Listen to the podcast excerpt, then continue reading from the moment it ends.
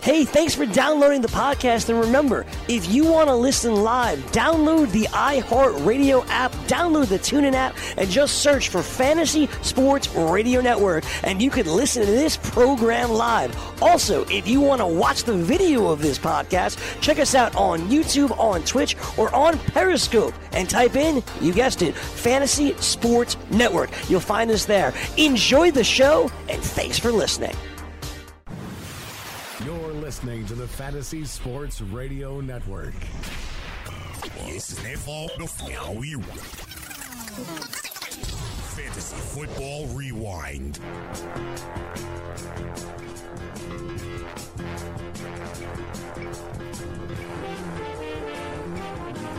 All right, good evening, everybody. Welcome back. Fantasy Taz, Jim Day. I'm filling in. I'm George Kurtz, and I'm filling in for Scott Engel. Scott was uh, covering for Gabe Morency all day today, so Scott needed uh, the night off. Uh, I think, uh, you know, Jim, I think Scott's going to uh, Seattle next week to see the Seahawks play. Yeah, he's been one of the few stadiums he hasn't actually been in, even though he's a huge Seahawks fan. He's been writing for Seahawks.com for years. This is the first time he's actually getting to go to their stadium and watch a game, and he's actually fully credentialed, so he'll be able to get on the field and do all kinds of fun stuff. That's fantastic. That really is fantastic. I hope he has a great time. I don't know who the Seahawks play next week offhand, but I may be rooting for them to lose. As uh, since I'm a Cowboy fan, I may need that wild card spot. But uh, uh, good for him. I really do hope he has a good time there. So uh, good for you, Mr. Engel. Have fun. Uh, so, all right, back to today's games. We've done the uh, we've done the late games, and by the way, Aaron Jones just ran in uh, a touchdown for uh, Green Bay. for those once again, thank you again. Oh my God! How far are you behind? I even waited. They're behind? not in there yet. Yeah. oh God! All right, let's talk about let's talk about Lamar Jackson. All right, do we so have Cam, to? I think we do. I actually I think it's important okay. to talk about Lamar Jackson. Cam Stewart and I were uh, I wouldn't say we were debating, but we were talking about this during the uh, during uh, fantasy football live. Joe Flacco, let's say he's healthy next week. You're Baltimore, you're Harbaugh, or you're going back to Flacco. Uh, I mean, I, I, think you have to. Again, you know, Lamar Jackson to me just doesn't is, isn't ready to be a full time starter in the NFL. Sure, he's great with his legs, but he's he still has a long way to go as a passing quarterback in this league. A lot of things he needs to to learn and work on. I, I just man, uh, you know, I, I, don't know. He, has got him two wins. He does what he does, but I, I just don't think there's a lot of upside with it, him in the passing game. I can't argue that. All right, because you're absolutely right. His his passing has a long ways to go. Uh, it was better this week than last week but really, I mean, not very good. You look at the game itself. You just look at the wide receivers. I mean, uh, what Crabtree had a couple of catches. John Brown one catch. Uh, I mean, one for 25. Crabtree three for 21. It's all about his legs right now. I mean, it certainly is. But I bring it up because the team seems to be responding for him. Right now, they're in the second wild card position. You know, so they're in a playoff spot right now, and obviously they, they only could have only done better today, not worse. Uh, their schedule coming up, Jim is is nice. I mean, it's really nice. They play at Atlanta next week. We know they have no defense, right? I mean, it's it's on the road. It's at Atlanta, so it's not the easiest place to play, but still, it's a, a good matchup for really any quarterback. Then they're at KC, same problem. You know, that's KC. Yeah, yeah, yeah. They're going to score a thousand points. That's really not his problem. But once again, a team that can't stop anybody. Uh, but wait, they're they're a little better at home than they are on the road. Kansas City. They're definitely a tougher defense at home. Sure, most teams are but it's still it's a good matchup. He's not playing a, a great defense. No. Uh, then he played Tampa Bay. You know, and then it's then the, char- the Chargers and they week 17 is at Cleveland. Uh, Cleveland at home. Sorry, Chargers be a tough matchup there. But see, I go back and forth on this because part of me agrees with you that you know Flacco probably gives you a better chance to win those games. You know, but Lamar Jackson, the team is responding. He's scoring points. I understand two defensive scores today, you know, but he's scoring points somewhat. You want him to learn. You want him to be the man. Here's your long-term answer. Flacco's done after the season. So I just don't know. I think for me, if I think the it's a weird thing, but the Ravens probably better if they weren't in a playoff spot right now, and then it would be an easy easy decision. They were four and six instead of six and four. You know, where they had no chance. Absolutely go, agree there. Right. right. But the problem is they're not. I said they're in a playoff spot right now. So it's funny. I, I took the other the other side of this argument earlier. I wanted, I thought Lamar Jackson should go, and now after talking with Cam and after seeing uh, talking with you as well, I can see I'm starting to change my mind that yeah, yeah, yeah you don't you don't make you don't have a chance to make the playoffs every year. When you have that chance, you should do it. And Flacco does give you a better chance to win. Look, if, if he goes up against Kansas City, look, I, I, know Baltimore has a good defense, but they're not stopping Kansas City from scoring. Kansas City going to put up points. Lamar Jackson doesn't give you that capability of being able to come back with his legs. He just doesn't. It, the, the upside isn't there uh, as much as it would be with a passing quarterback. And like we just said, you know, each of these games, except the Chargers, are nice, easy defenses that should give Flacco plenty of time. And I think the only possibility of being able to stay in those games is to throw the football. And Lamar Jackson it just isn't there yet. No, he's not. Well, they're, they're not going to beat Kansas City no matter what. That's a loss. They can, they can think whatever they want. They're not beating KC.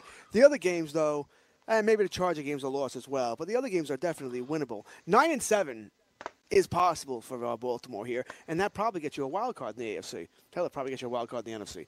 So, uh, yeah, I think, uh, like I said, you and Cam have uh, convinced me enough, even though I don't think they're a Super Bowl contending team. But, uh, you know, you got a chance to make the playoffs. Lamar Jackson's obviously not ready passing wise. And by the way, if they keep running him this much, he won't be ready any wise because he's going to get and, uh, killed. Right, and that's the other thing. It's not like he's a big body quarterback uh, like Cam Newton that could take those kind of hits. No, no, the, he's uh, he's not. He's not built like Cam, or even Russell Wilson, who's not as near as big as Cam, but a little thicker because he's a little shorter. It looks like.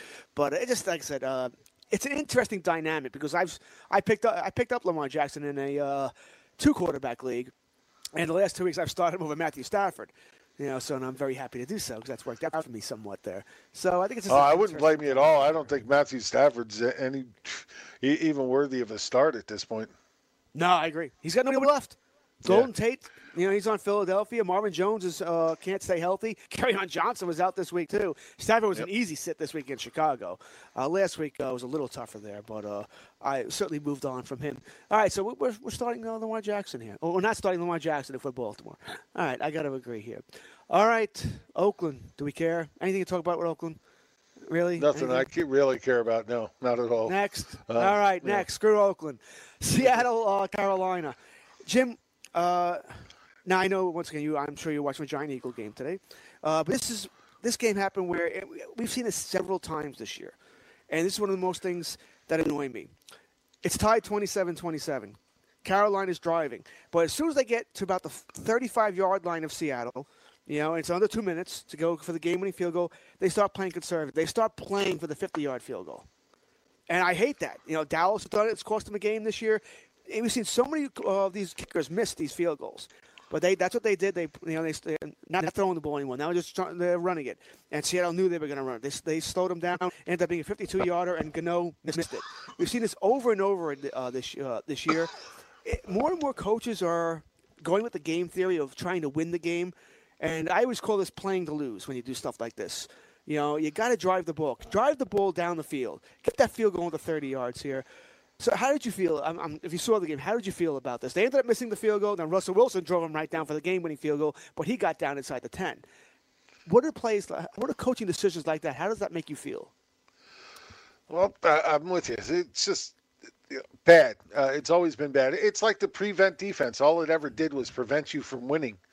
Um, you know, it never seemed to work. It. I, I don't get why if you have something that's working all game, you go away from it at the end of a game. If it's been going well for you, it's been working all game. Why do you go away from it? Look, the, the, this is what killed me with the Giants today. Barkley has an incredible first half. He got four touches in the second half. Four touches. How do you how do you let this guy who, who's been rookie of the year by far, you know, maybe one of the top offensive players in the game, and he gets four touches in the second half? How, how do you justify that? I need to know. There's there's nothing out there outside of injury that justifies him getting four touches in the second half. It, it perplexes the mind. Uh, Jim, I'm doing the score updates from four o'clock on, and I'm looking for an injury for Barkley. I kept because uh, I kept saying it. You know, Barkley wasn't barely used in the second half. Well, we haven't heard anything of an injury. And he seemed to be fine. It, it didn't make a lot of sense to go away from him. Once again, I think coaches outsmart themselves. Oh, the other team knows we're going to give it to Barkley. Who cares? You know, back in the '90s, the Dallas Cowboys had like six running plays with Emmitt Smith. They didn't care. If you couldn't, if you can't stop it, you can't stop it. And they couldn't stop Barkley today. Yet you went away from it. you. You tried to be cute. And I said, I thought there was an injury today. I really did. I kept looking for Yeah. him, looking all over Twitter, look, looking for this injury, and there was nothing to be found. Uh, At least nothing that was reported. It may, maybe it happened, but he was standing on the sideline with his helmet the rest of the game. He just wasn't getting in the game and wasn't getting any touches. So I have no real reason here what happened. Doesn't make any sense to me at all. I mean, it could be a Todd Gurley situation. We saw that Monday night where he got hurt early on. That's why they didn't use him all that much. Maybe uh, you're right. There certainly could be something we'll hear about tomorrow. But it was it was certainly strange. And then Odell Beckham, of course, comes out after the game and pretty much tortures the coaching staff, saying uh, yeah, the game plan wasn't to attack the secondary. I find that hard to believe. Well, really. Yeah, really, pretty- I, I agree. you know, you're, you're talking about third, second and third string, actually third and fourth string cornerbacks for, for Philadelphia. You should have been throwing down the field the entire game. Absolutely. And these are literally guys. Oh, I see some guys playing on a lot. Guys, can you play cornerback this Sunday? What do you think? I mean, it was they, they were going down that deep that they had nobody left. Uh, so that, that just didn't make any sense to me at all uh, in that game. Why do you think Golden Tate is having such a hard time getting incorporated into this offense? Uh, to me, it makes no sense at all. It, this team, you know, made a living out of using their slot receiver last year. Uh, Agholor went out and had a, a, a great year, and this year they, they bring in Tate to be that slot guy, and they just can't find ways to get him involved. How stupid is that? What's going on there? It, it doesn't make any sense in the world uh, that they can't get the slot guy involved. It, it's not that hard. Um, it just, it, especially after they talked all week about, oh, you know, we need to get him more involved and yada yada yada, and then nothing once again. No, it doesn't. Especially when you consider, once again, I'm the Cowboy guy here, and no one considers the Cowboy coaching staff a bunch of geniuses. Yeah, they've gotten Cooper involved. I understand one's an outside receiver, one's a slot guy, but most people consider the Eagles a much better coaching staff, and yet they haven't figured out a way to get Tate. I mean, why? Are they not coaching him correctly? Is Tate very slow to pick up the offense? I kind of find I find that hard to believe. Guys, this is not a rookie. Yeah, I right. it's very strange here. One of the best slot receivers in the game. It's just, it's It just doesn't strange. make It doesn't- sense. Yeah. Doesn't make sense at all. But then again, you know, when you think about it, Agholor wasn't doing anything before him. Maybe it's not so much Tate. Maybe it's just the Wentz isn't using the slot as much, or for whatever reason, or they can't. they Well, he out- targeted he targeted him eight times today. He just only had four receptions for 30 yards. I mean, it's not like he didn't get the target attempts. It's just I'd love to see it, and I'll probably look at it tomorrow. Is how many of them were catchable balls? Um, because I didn't get to actually I didn't watch this entire game. Uh, I, I I couldn't take Chris Spielman, who who was doing the the play by play in this game. He was a terrible announcer. Um, I, I did everything Eagles did was right, even when they were getting beat by 19-3. Everything they did was right. Everything the Giants did was wrong to him the entire game, uh, and I just couldn't listen to him anymore. Look, I don't like the Giants for a lot of things either, but you know some of the stuff he was just talking about was just credible. So I, I kept going away from him, going to uh, to uh, red zone and watching the red zone a lot on the day. So I didn't see the entire game. I'll go back and watch the whole game later when I don't have to listen to him on the Game Pass. But uh, I, you know, it, it's hard to say how it worked out for that. But man, it, it's just I don't know. Golden Tate has definitely been a mystery to me. Um, and, you know. You, you bring up Cooper was a great point. You know, absolutely. They get him in there and they put him right to work. And outside of the one slow week last week, he, he's been really good for them. And of course, Turkey Day had a great game, um, and, and that was fun too because it finally got to uh, to shut uh, Aikman up. Uh, man, I hated that. Uh, Early in the game, all you heard from Aikman was, "Oh, you know, I- you know, everybody's talking about how good Cooper's doing, but he his longest reception since joining the team's only 24 yards. It's only 24 yards. It's only 20." He must have said it about six times, and then Cooper went out and you know caught the two long passes, you know, and finally just shut him up for that. I couldn't. Ah, I, I hate that kind of stuff. You say it once, you don't have to say it 82 freaking times. Makes Uh, me crazy. funny. Uh, I didn't know the stat coming in, and uh, but as soon as you said it, I'm like, oh, it's 24 yards. I, I, I suppose I heard them say it so many times. That's why I knew where you, where you were going with it. Yeah, I didn't know it without them saying it all the time, so it stuck in my head as well. I think what Aikman may have been trying to point out was that uh, the Cowboys, and this is not just under Prescott. Romo, they did this as well. they don't attack the secondary, not in the middle of the field. They make it very easy to defend, just defend the, the outside the numbers. And I think that's what Aikman was really going with that, that they just don't throw the ball deep. They don't attack the secondary. And it was good to see Dallas do that. Now, I understand. On Turkey Day, they got lucky. All right. On the one play, the cornerback slipped, and Cooper's gone. Yeah, that was the other, nice. Yeah. Right, the other play, there were three defenders around Cooper. It was like they were saying, "Well, you want to get him, or should I get him?" Oh, well, he's leaving now. One of us should probably tackle him, and he's gone again. So, and once again, but that happens. You give guys chances. It happens here. By the way, I'm going to assume you're caught up now. Cousins hit Stefon Diggs with a touchdown pass. The game's tied at 14. Seems like Oh, Packers again, you did it to back. me again. No way, you're five minutes behind. I don't wanna hear it. Yeah. Uh, so yeah, it's just- so it's it's gonna be uh, it's, it can be. I don't I don't get the Tate thing. I don't see understand how one team can do it. Although Demaryius Thomas, you know, tomorrow night I they've only got two games. The first game he had three catches. Last week nothing. So we're Yep. sort of okay. That could be an aberration last week, right? Just one game. So I'm kind of curious tomorrow night. Do they get him more involved? We heard Bill O'Brien say that. Yeah, oh yeah, I have to get him more involved. I really care what the coach says, but uh, I wonder if they're going to be able to do so. And I know I heard a lot of people, a lot of fantasy pundits, who would have rather have started Keke over Thomas tomorrow. Did you feel the same? I think Keke's a little safer at this point because they haven't been getting Thomas involved. Do I think he's a better wide receiver than Thomas? No, I don't. But they, they haven't been getting him involved. Maybe that does change this week. But, you know, at this point, Keke's got to be a little safer. Yeah, I think that's exactly the word I would have used. I think Thomas has more upside. Keke safer, depending on what you want tomorrow. If you had both, and you can only start one, it probably depends on how many points you need. If you need probably under ten, I'm probably going Keke. If you need double digits, I'll probably go Demaryius. But uh, I also wonder this, Jim. Uh, I was it was exciting the trading de- the trade deadline this year for the first time in a while, ever maybe. You know, baseball, hockey, two sports I follow. The trade deadline's always action. Football usually not. I don't want the fact that Tate hasn't done much and Thomas hasn't done much to sort of wash that away. You know, Cooper is helping, right? I, I, I want to see the NFL trade deadline mean something. Uh, keep going on here 'cause it's fun.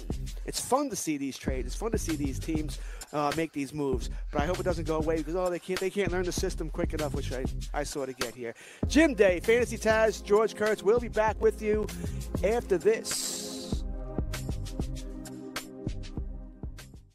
From the NFL to the NBA, DailyRoto.com is the place to win millions in daily fantasy. You can get the best DFS NFL coverage all season long for a price of $129.99 or dominate the entire daily fantasy sports realm with the Elite Package at $59.99 per month. If you use the promo code FNTSY, you get 10% off your Daily Roto package. Go to DailyRoto.com, pick your NFL or Elite package, enter promo code FNTSY, and you'll be on your way to becoming the next Daily Roto millionaire.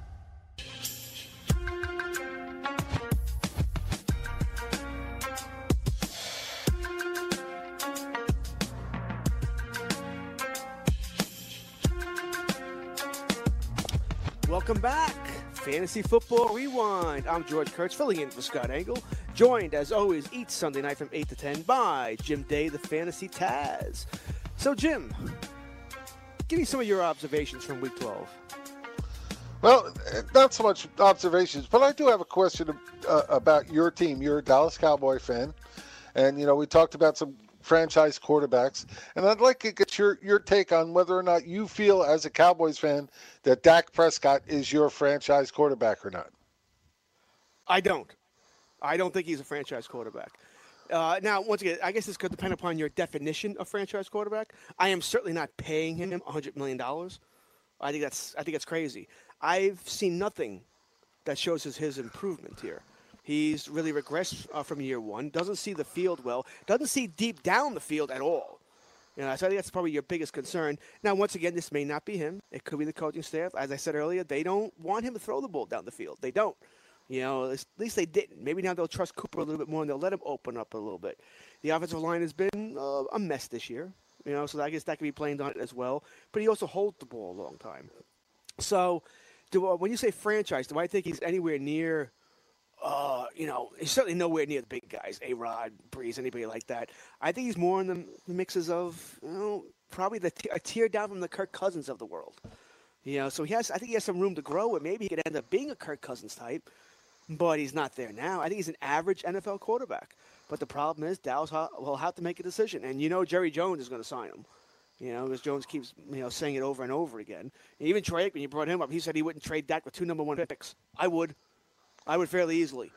I don't even think it would uh, uh, uh, be an easy thought for me just to trade him away. I don't think he's. I don't think he's going to be anything special, Jim. Well, I agree. I mean, his rookie season, he did. He looked good. You know, we see that a lot with young quarterbacks. They come out and have one great year and then uh, regress mightily after that. And you know, that's what we're looking at here. And you know, look, it, he's played better fantasy wise. He's put up good fantasy numbers over the last month and a half, no doubt. I mean, having some great games, and a lot of that is helped by the five rushing touchdowns he's had in the last six games. But as a as a passer, he's you know he's not really up there. He's not getting it done. Um, he's had what four games this year with less than 200 yards. I think he's only had, well, including today, maybe four games. You know, one, two, three, four games over uh, you know, 270 yards passing. Uh, not know, over 250 yards passing. I'll go a little lower. So it's not like he's putting up a ton of yardage uh, through the air. But the you know, for fantasy purposes, the rushing touchdowns are absolutely helping. But I, I don't. I'm I'm with you. I don't think he's somebody I would con- consider a franchise quarterback at this point. I could he be a good, solid NFL quarterback? Yeah, but I, I don't know if he's ever going to be the, the star that they wanted him to be. You know, when I, when I think of a quarterback, I always think, does he make the team around him better? No. Is anybody better because Dak Prescott's the quarterback? No. Well, the only one you could say that about is maybe Amari Cooper. He's better so far with Dallas than he was before. But I wonder if is Amari Cooper making Dak better? Well, and I think Amari Cooper's just opening up this whole offense. Yeah, he's uh, well, he's, he's helped out immensely now, and that big game he had on Thanksgiving will help even more because now safeties will have to back off, and they're going to have to play more to his side of the field, which should open up things for Ezekiel Elliott. That being said, Dallas plays New Orleans on Thursday, Jim. Yeah, uh, that's not going to go well. Uh, it probably won't go well. And then you also have Washington playing Philadelphia next week. So we're all six and six, Jim. Yeah, we can end the week with three six and six teams uh, in the NFC East. And uh, my Giants way back in the back, which is nice. We can finally put that. Oh, the Giants are still in it to bed now. I'm glad. Let's just get rid of that crap. Stop that talk right now, and just put it to bed. Uh, you know, currently, right now, uh, as much as it pisses me off, they're already down to pick five. Uh, you know, heading into Sunday Night Football, here was the updated draft order. 49ers at pick one, Cardinals at pick two, Raiders at pick three, the Jets at pick, pick four, and the Giants at pick five. You know, so they've already slid down there, winning two meaningless games. Man, they shouldn't win another one. you know, assuming that draft order stays the same, that's interesting. 49ers have Garoppolo. Cardinals have Rosen. There'd be, there'd be some there'd be some trading going on there because generally you have the top picks you trade out to the team that uh, is quarterback nuts, and I think what Herbert is the guy that people are going to be uh, aiming for here. Uh, and things can obviously change by draft time, but uh, so if that happens, that'd be interesting to see what the uh, what they would do. Would the Raiders try and trade up? Do the Raiders really believe in Derek Carr? You know, I think that's a lie. I don't think they do. I think yeah, I, don't I think, think so be, either. Absolutely I think they'll be drafting not. their quarterback in the future. That's what I expect anyway. But uh, that's interesting. But yeah, that being said, as far as the NFC least is concerned, I think it's going to be six and six after next week. I think Dallas will lose to New Orleans, and I think Philadelphia beat Washington, and everyone's six and six. You know, last four games they'll battle for that. You know, I think the first team to get the nine wins easily, and eight might do it. And Dallas Yeah. and Philadelphia play each other in Week 14, which would be pretty close to a must-win for Philadelphia because you can't lose the. That's the Dallas only twice. th- that's the only game I want the Giants to win for the rest of the year is against your Dallas team. This is why no one likes you. You can't give it to me. You can't just say, No. "Hey, you can have a win. You can have I, a I, W." I, I would if I didn't have to listen to Corey every single day. How Oh, about God. them Cowboys? God, your team hasn't won a playoff game in 20 years. Get off of it.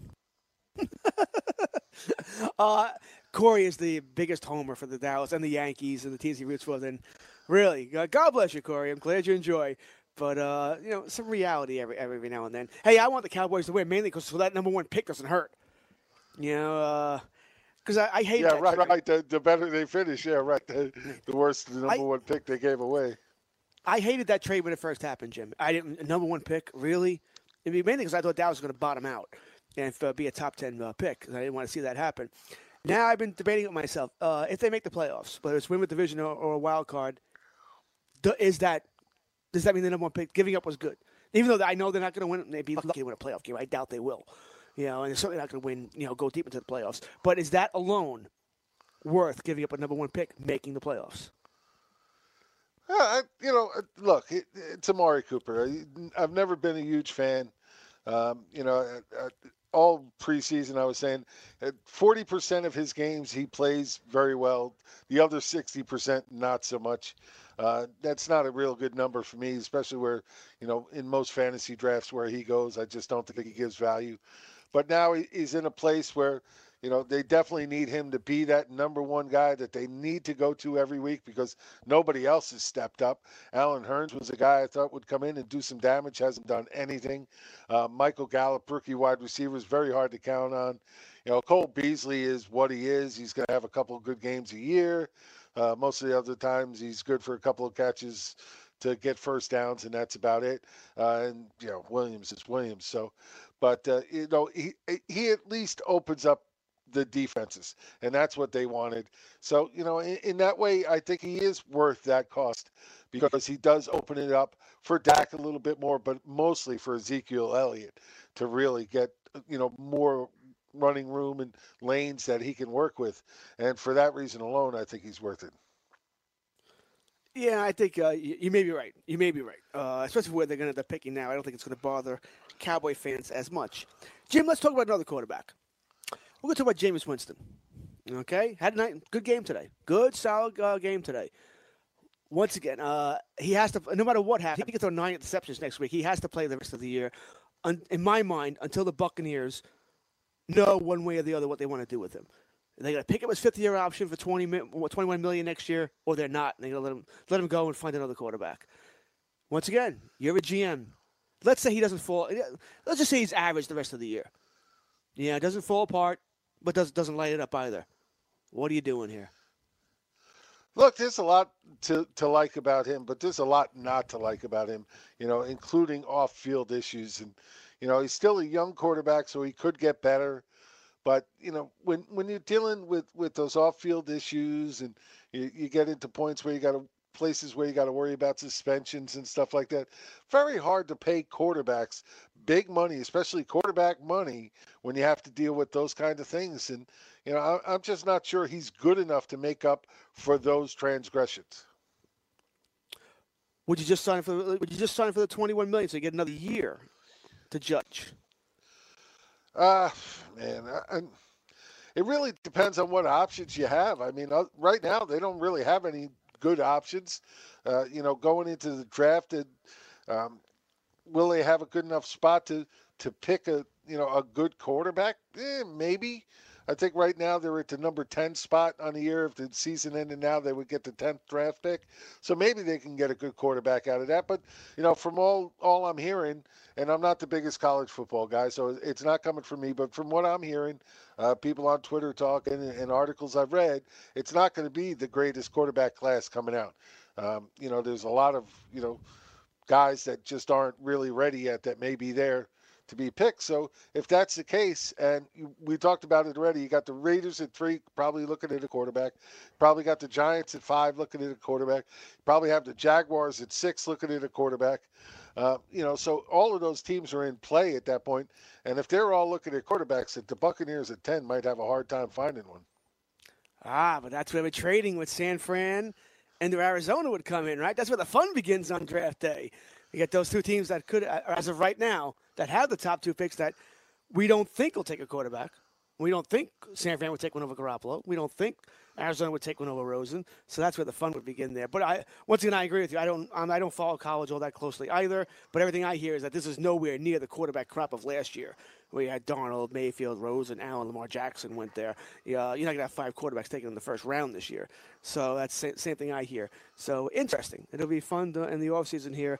As far as this season, fantasy wise, Winston, we're starting him, right? I mean, uh, he's fantasy gold. They can't stop anybody. So they have to throw the ball to keep up with teams. I understand San Fran didn't play very well today, but still, Winston threw what 300 yards, two touchdowns, ran for 20 yards. In my mind, he's fantasy goal. He, he starts for me. Oh yeah, absolutely. Look, outside of the games where they've had to make the switch between him and Fitzpatrick, either way, uh, these both of these guys have been top ten quarterbacks pretty much every week because of the reasons you know we talk about. They don't have a great running running game. Peyton Barber, you know, has had a couple of good games, but that's about it. Otherwise, he's been basically non-existent. And the defense has been very bad. I mean, they've gotten a little better since they made the you know the the coaching change, but still very bad. Not you know not good at all. And as long as they keep giving up points, then you know either Winston or Fitzpatrick is going to have to throw a ton to keep them in games. And while they do have a tendency to throw interceptions as well as touchdowns.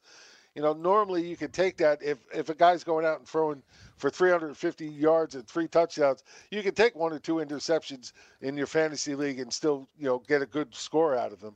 So that doesn't really bother us as fantasy owners. But, you know, it, it's definitely a concern for the team that they do have a tendency to throw a lot of picks. Yeah, you know, on, on the season, on, on, the season, with just to point out, uh, with Winston, you know, he's thrown 10 touchdowns in his limited games. I'm, you know, a little over five and a half games, or actually two half games, so five games complete. Uh, he's thrown 10 touchdowns, but he's thrown 11 interceptions. Yeah, well, doesn't always know where it's going. Good enough. Uh, I guess yeah. four points. He's going to connect with somebody. One for a pick. Right, someone's catching the ball. Uh, all right, uh, New England. All right, came today. Yeah, they beat the Jets. I don't think it was all that impressive, uh, but they beat the Jets. I want to talk about Gronk. Uh, listen, first quarter he looked good. He looked good. Was getting down the field. Brady was looking for him. He had the one touchdown catch, which was a great play all around here. And Brady targeted him two other times in the uh, in the end zone that were knocked away. One by Jamal Adams. I forget who the second was. Maybe Jamal Adams again. So he was targeting him in the uh, the red zone. Are we back on Gronk, or we still have worries here? Well, like you said, he was moving better early in the game, and later in the game there seemed to be a little bit more of a hitch in his giddy up. But look, Gronk has the upside. Uh, you know, if he's on the field, then he has the upside. And you know, with the tight end grouping that we've had this year, you got to take that upside over pretty much anybody not named Kelce or Ertz. Um, you know, even Kittle had nothing today. Uh, he's been one of the most consistent tight ends all year, and he had nothing. Ertz has been very consistent all year. Last week he had nothing. Uh, you know, so nobody is immune to that.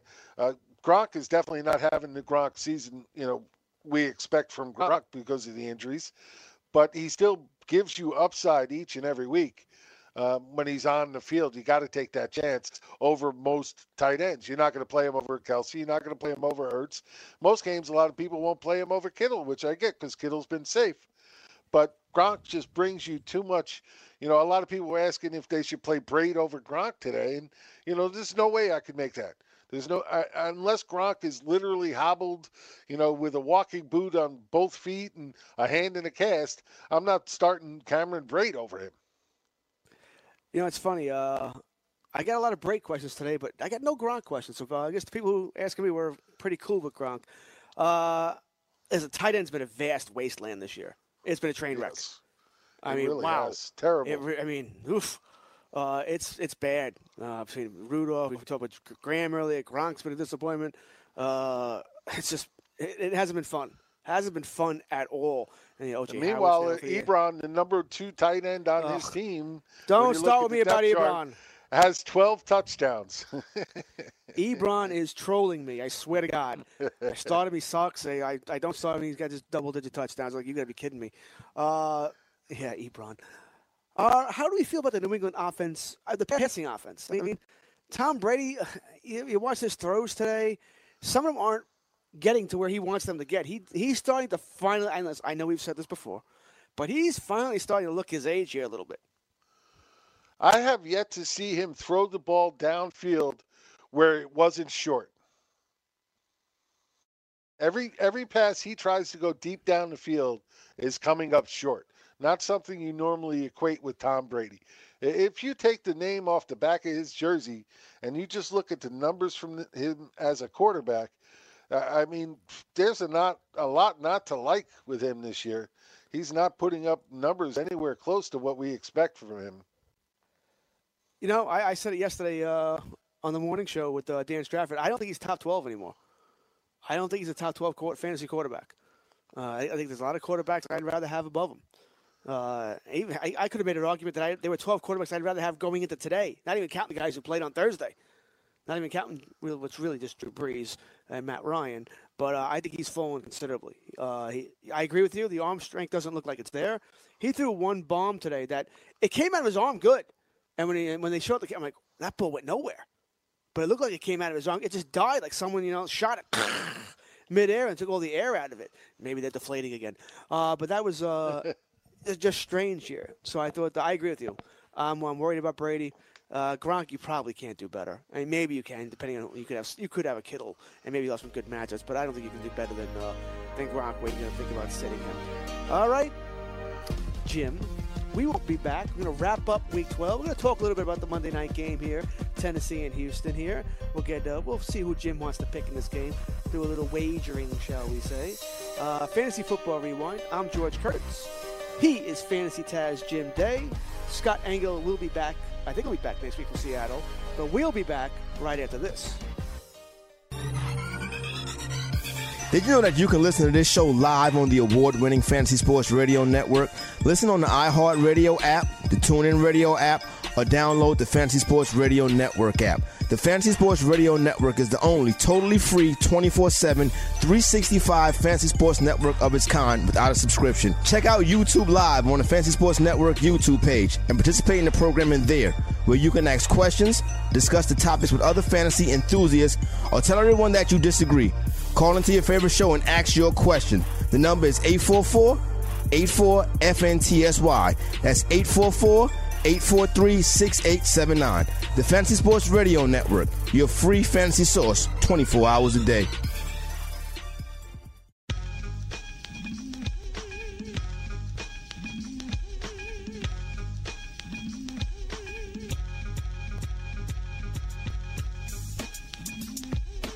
Welcome back, Fantasy Football Rewind. He's the Fantasy Taz Jim Day. I'm I, I used to love Taz, by the way. I absolutely loved it. One of my favorite cartoon characters. Uh, not that people nowadays may not know of it. You, you brats, you little kids today, you don't know what it used to be like. Anyway, Want to be the next daily fantasy millionaire? Try dailyroto.com for free this Thanksgiving. That's right, free advice from fantasy millionaires, free daily fantasy projections, and free access to everything you need to dominate NFL DFS this Thanksgiving. Don't be turkey. Head over to dailyroto.com and enter the promo code TG18 to access your free five day trial. That's dailyroto.com, promo code TG18. So, Jim, I think we uh, we you you play in what twenty six leagues. Yep. Are you one of those people, Jim, that all through the day you're checking your scores? Oh, whatever device no. you left. No. Oh, okay. Well, when, when do you close. first? I, I. Monday morning. all right, uh, Monday you're actually crazier than I go- am. Yeah, I go through every Monday morning. I go through my teams and see how I did.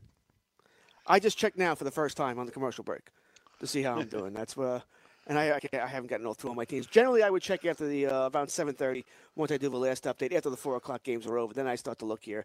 Uh, but I know because I, I don't want to be one of those guys. Unfortunately just- for, unfortunately for me, my wife is one of those checking the score every ten minutes. Makes me I- I I- crazy. Right. I don't want to do that. You can't change anything. Mm-hmm. all right. You can't change anything. Right. You you can't. Uh, there's nothing to do here. I'm just going to drive myself crazy. I want to be able to enjoy the games and not be upset. I'm a Cowboy fan. I'll already be upset if they're losing. So uh, yeah, I want to be able to enjoy the game. So I generally don't look at my scores. I don't. You know, when people find that weird, I'm like, why? Why would I want to look at them? Other than if I need to change something at four o'clock or someone is a late inactive and I was waiting for that. You know, that's the only time I would really do that. Other than that, I want to enjoy the games on Sunday. So no, I I never look either. But I'll do it before Monday morning. I'll freely admit that. Yeah, it's just it's the way I you know I do it. I've always done it that way. You know, you you re- refer back to the years when I used to play so many more leagues. It really just became impossible to try and do that. So I just got in the habit then that you know Monday morning I would go in and see how I did. I said, don't blame me. It's, it's, a, it's an easy way to uh, to go about things. Uh, so it's certainly the way I go. But I, people just find that weird that I don't check more often. I'm like, no, there's nothing I can do. Not like I make. I need to make moves while the games are in progress here. Uh, Yeah, right. so that that's how that's how I approach things. All right, Jim, we got 15 minutes. Let's talk a little Andy Dalton. Not that you're starting him in your fantasy league. At least I hope you're not anything other than a two quarterback league. He had X-rays on the thumb today. It's negative. Uh, that that- we don't know if he'll be able to play next week. We don't know that yet. What are you doing here? I mean, AJ Green looks like could come back. It was somewhat close to playing today. I imagine you're putting him in your lineup anyway. But if let's say it's not Andy Dalton starting quarterback, uh, it could be Driskel. Uh, are we confident with Tyler Boyd next week? Uh, Joe Ross? Does it hurt the running game too? How are you gonna feel about this? Well, look, uh, it's like you said, Dalton hasn't been lighting it up, uh, you know, to say the least, outside of the, the first month of the season when he was playing pretty well. Uh, since then, he's he's been fairly inconsistent, and you know, a lot of that has to do with the fact that AJ Green is out. Um, so you know, look, if AJ Green plays, it, it definitely elevates this entire offense. There's no doubt about it. He- He's one of the best wide receivers in the game. Um, you know, they're going against Denver next week, who all of a sudden is has decided they wanted to start start playing the last couple weeks, playing much better football uh, all the way around. Uh, all of a sudden, got themselves back into the playoff hunt. I mean, they're still on the outside looking in, but you know they're positioning themselves a little better to give themselves a little better of a chance to to do something. Um, you know, get that wild card. You know, that second wild card berth. There's, they're definitely still in the running for that. Um, so you know it's not going to be an easy game for Cincinnati either way, but it is home, so you got to like that. But uh, again, you know, with or without Dalton, it, it it really comes down to AJ Green. If he's in there, then it gives you a little bit more, you know, likelihood of them having offensive, you know, points put up. Uh, it definitely helps Boyd because he's not going against the top defenders. They have to, you know, roll back to AJ Green and make sure they always have two guys on AJ most of the time. Uh, definitely frees Boyd up to do a little bit more damage again. But uh, outside of that, it's really hard to trust any of these guys. Uzoma has, has been, you know, even though he's the number one guy, has been virtually non-existent um, since he's taken over the number one job. I, I know he caught six passes today, but only for 39 yards. So didn't still didn't get you to double digits. Uh, even catching six passes, 13 targets on the day. Um, be, between Dalton and Driskel throwing him the ball uh, and still not having a great game. It, it's just hard to trust this offense at all right now, and this defense is playing, you know, pretty terrible. They made Baker Mayfield look like a, a, an elite quarterback. Yeah, that was that's pretty much what they did do today, especially in the first half. There, he picked them apart. All right, let's go to uh, let's go to Jacksonville. I have a good, good I had a good point on uh, on uh, on Baker Mayfield. He, he's the first Browns quarterback with three scores and 200 plus yards in the first half since the team returned to Cleveland. He's also this is the first time the Cleveland Browns have scored 28 points in the first half since 1991. And that was before Baker Mayfield was even born. Huh. That's that is a pretty good point. That's a nice little. I'll call that a little nugget of information there on uh, Mr. Mayfield, or maybe it's just on the uh, Cincinnati Bengals and how poor their uh, defense was and offense was today, for that matter. Uh, Leonard Fournette. All right, we talked earlier. Got into the uh, the fracas, the altercation, the brouhaha with the uh, whole bunch of Jaguars and Bills were fighting actually in that play. Uh, the funny thing about that little brawl they had there is that Moncrief and I forget who the defender was for uh, Buffalo wouldn't let go of the ball through the whole thing. They were both Yeah, trying right. to grab the ball. That's that's some pretty They already blew the concentration there. whistle. They gave the, the touchdown signature, and Moncrief wasn't letting go of that ball. he, he was Yeah, like, that uh-uh, I'm not doing it. Meanwhile, fights breaking out all over the place. Guys throwing fists uh, against helmets. You know, that that's as bad as, uh, you know, when hockey fights break out and these guys are, are punching each other in the face mask. Yeah, that makes a lot of sense. Uh, hey, hockey And then the they take night, uh, their gloves off to do it. How stupid is that? If you're going to do it, at least keep the damn gloves on. yeah, Co- Rangers Cody McLeod That broke his hand on smart uh, hockey players are. on Eric Johnson's uh, helmet. So you're absolutely right. Yeah, I wouldn't want that. That'll do some damage there. Uh, but Leonard Fournette, all right, and they kept going, in, even into a tunnel. They were still going at it. Yes. I got to think suspension's coming here. Yeah. All right, that sort of sucks. That's week 13. No Leonard Fournette. Uh, yeah, especially when you just got him back, and you know he's been Yeah. playing so well the last couple of weeks. Definitely a killer. I mean, you know, you need to win next week. You're not going to be happy about losing your number one running back. So anyway, good chance he's gone. Uh, are we automatically going to call Hyde? Heidi? you feel better about Yeldon? Oh man, I don't know if I'd feel better about either one of them. Jacksonville looked to me. I, I mean, they look like they're just just giving it up uh, at this point. There, there's nothing really here to like at all. They, you know, get beat by Buffalo. Um, you know, look, I, eh, I, I don't know. There's not really a lot I could pull from that. Um, they're just not playing good.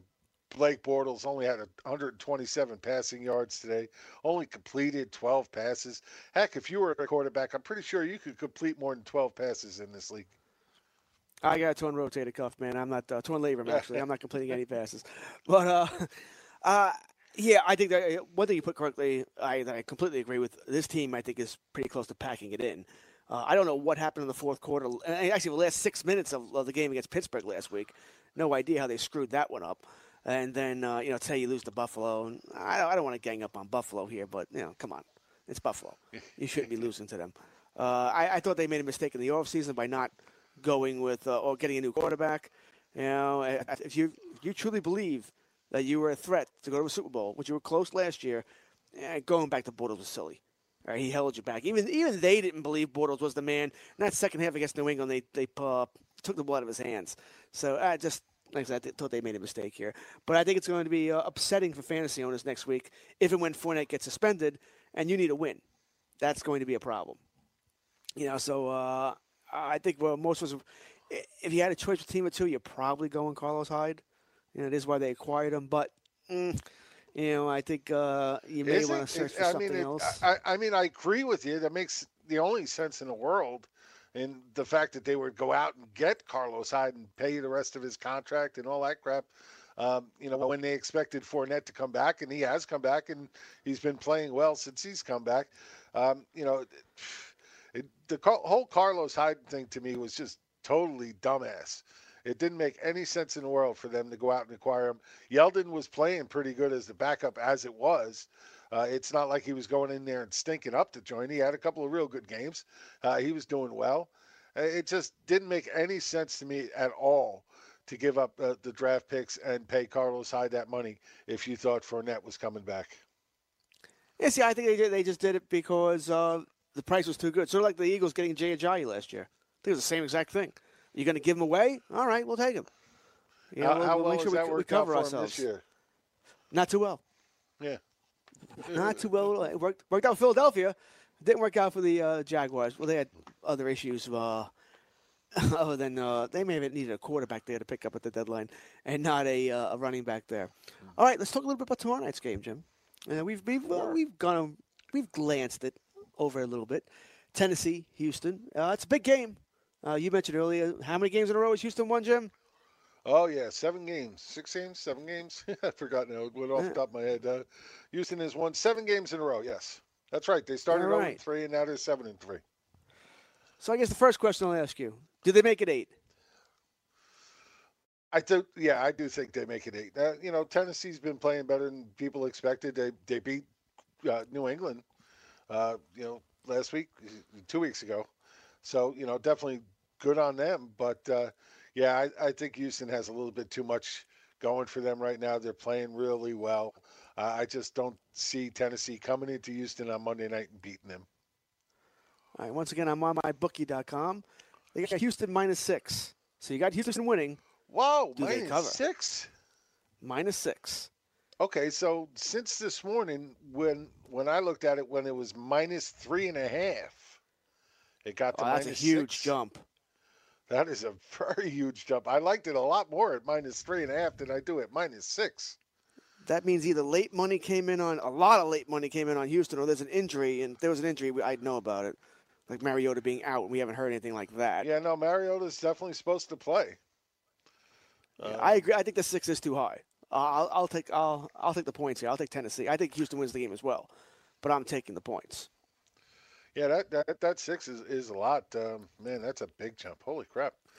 Um, and You know, once again, Texas. I say it all the time, and you know, people, You know, a lot of people are new to betting, new to gambling since it's become legal. Uh, and what the one thing that a lot of people don't think of is don't get locked into one sports book. Don't. You know, find a bet that you like, but then go out and shop it around. Check different sports books because you can get a better deal at a diff- at different sports books on different games, and you know, find a, a better number for you than the one you thought originally was good.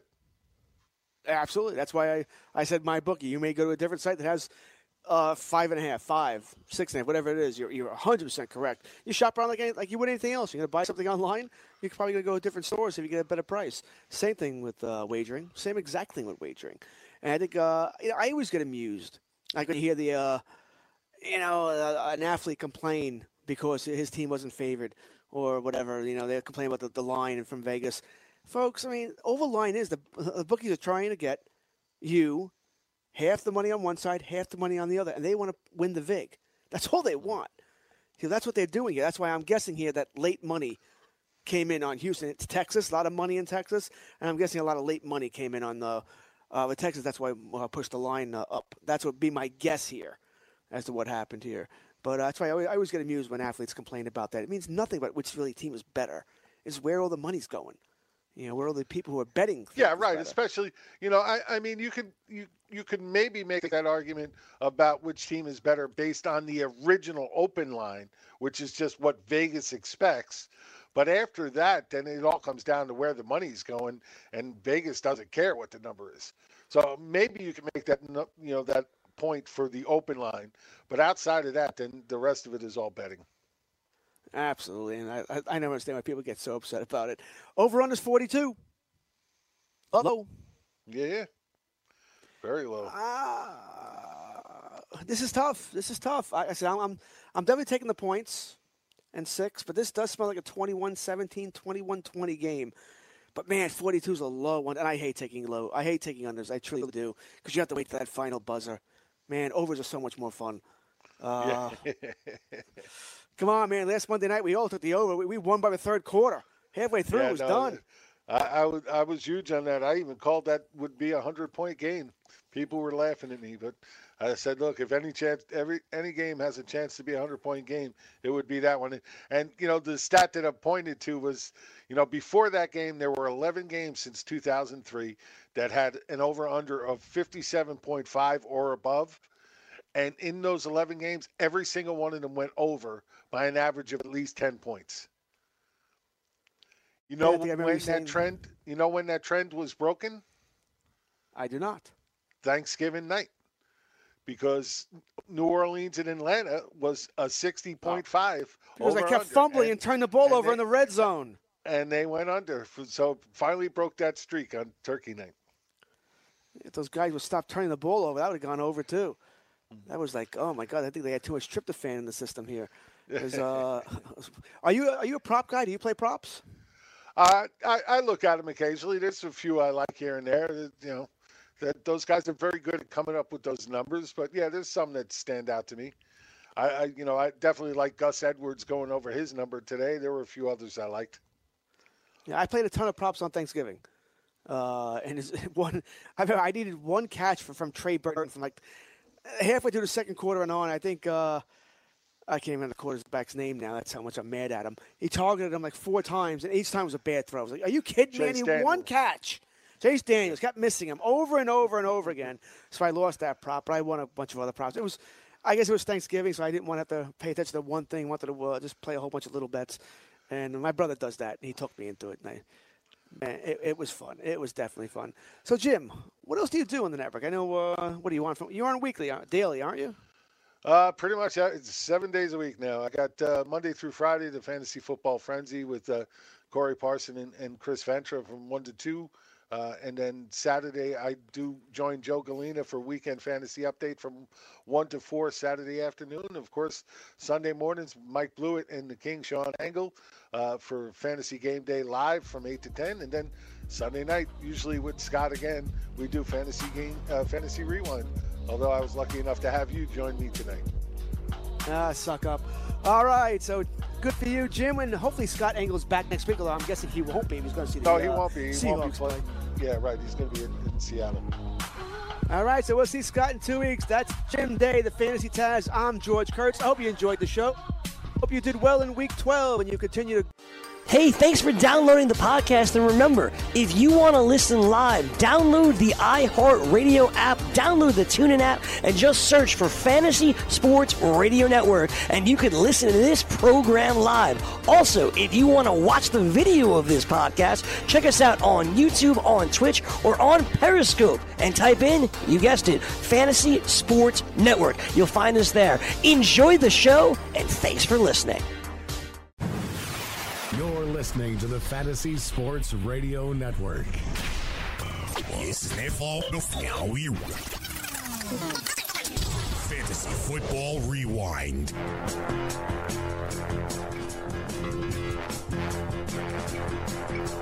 Good evening, everyone. Welcome to Fantasy Football Rewind. Week 12 and take a little peek at the games that have not. I'll be your host tonight, George Kurtz.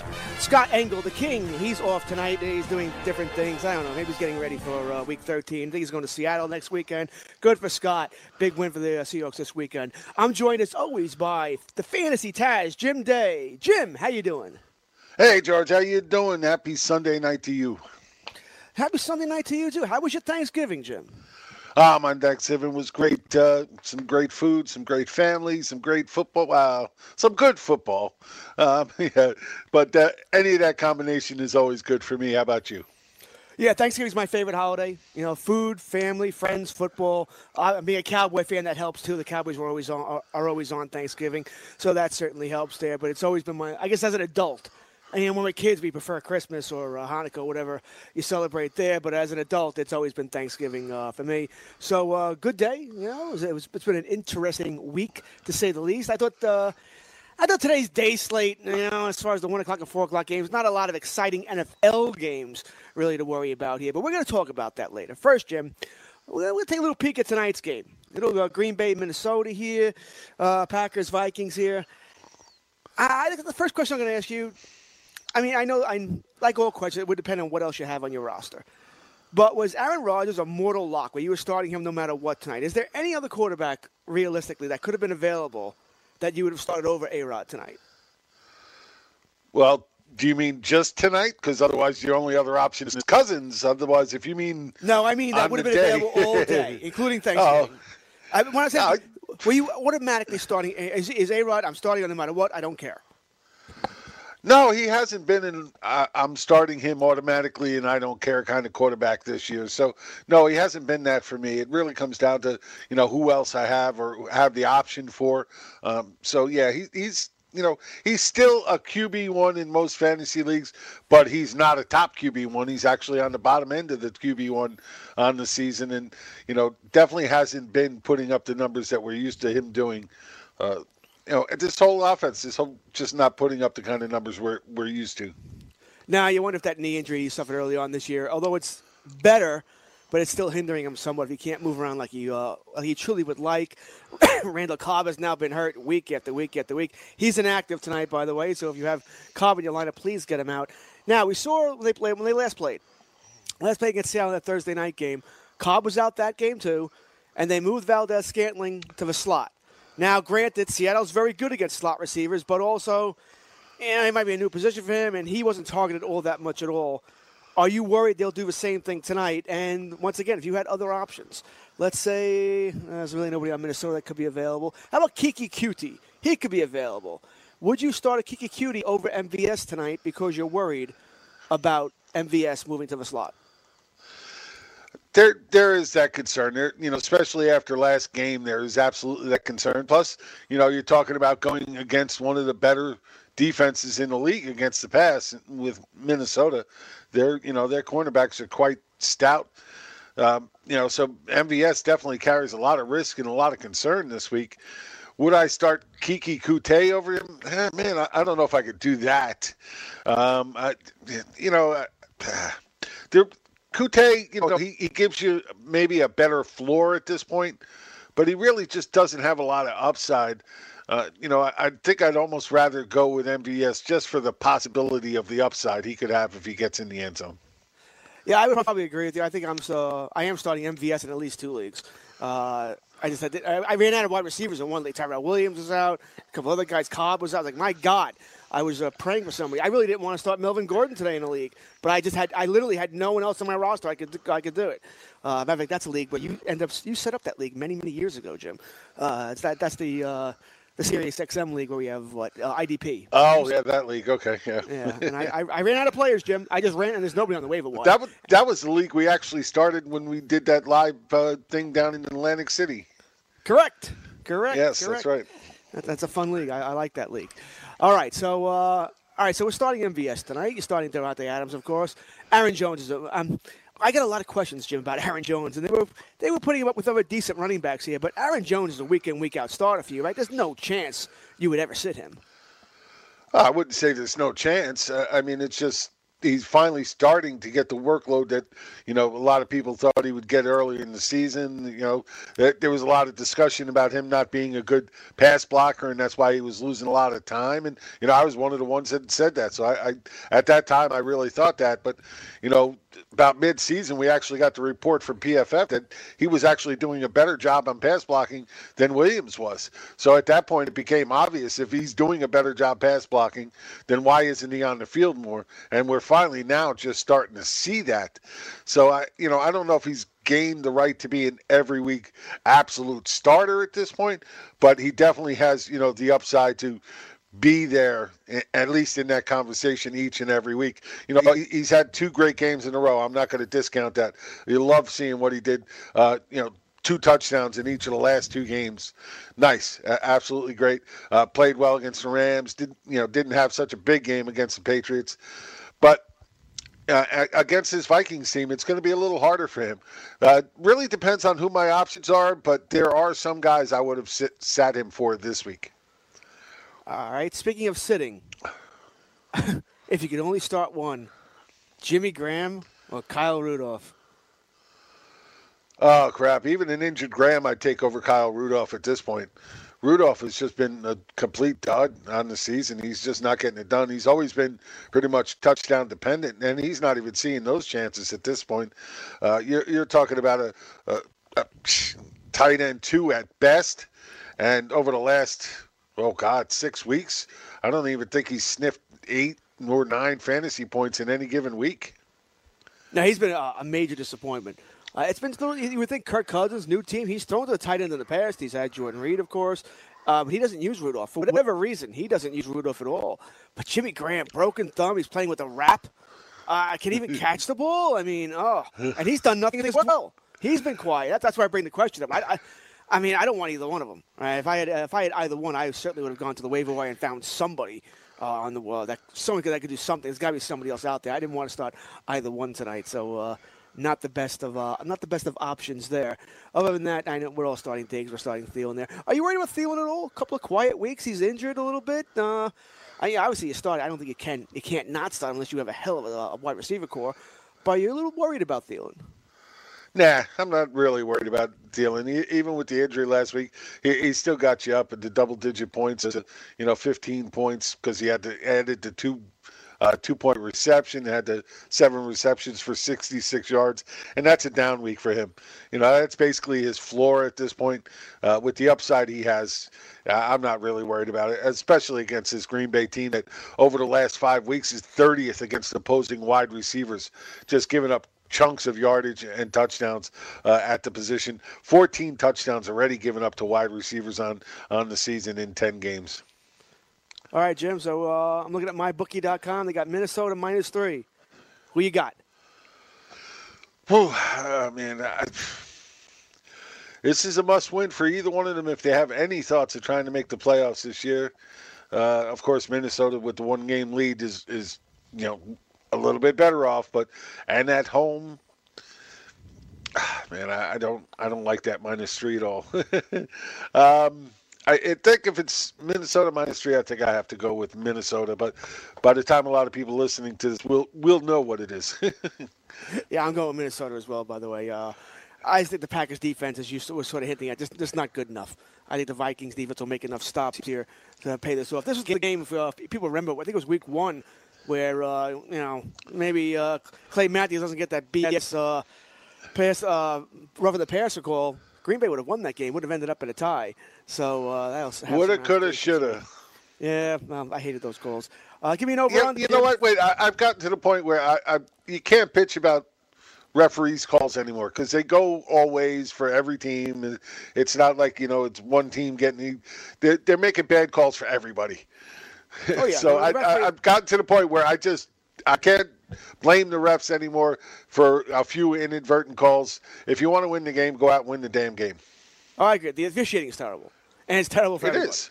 You know, Right. because one thing I've, I've always believed in is, uh, you know, let's say you're a Giant fan. Dallas plays the Giants, and you know, Giants beat Dallas. I complain, uh, oh my God, you missed those three calls. You could, if you go back on the tape, you'll be able to see three calls they missed on the, on the Cowboys that should have been called. I Right, mean, it's, it's, it goes both ways at the end. It's just uh, we only remember the ones that we think cost us the game. That's really what it comes down to there. The officiating is, uh, the officiating is just bad. All right, so the over-run is 48 and a half. Over, under.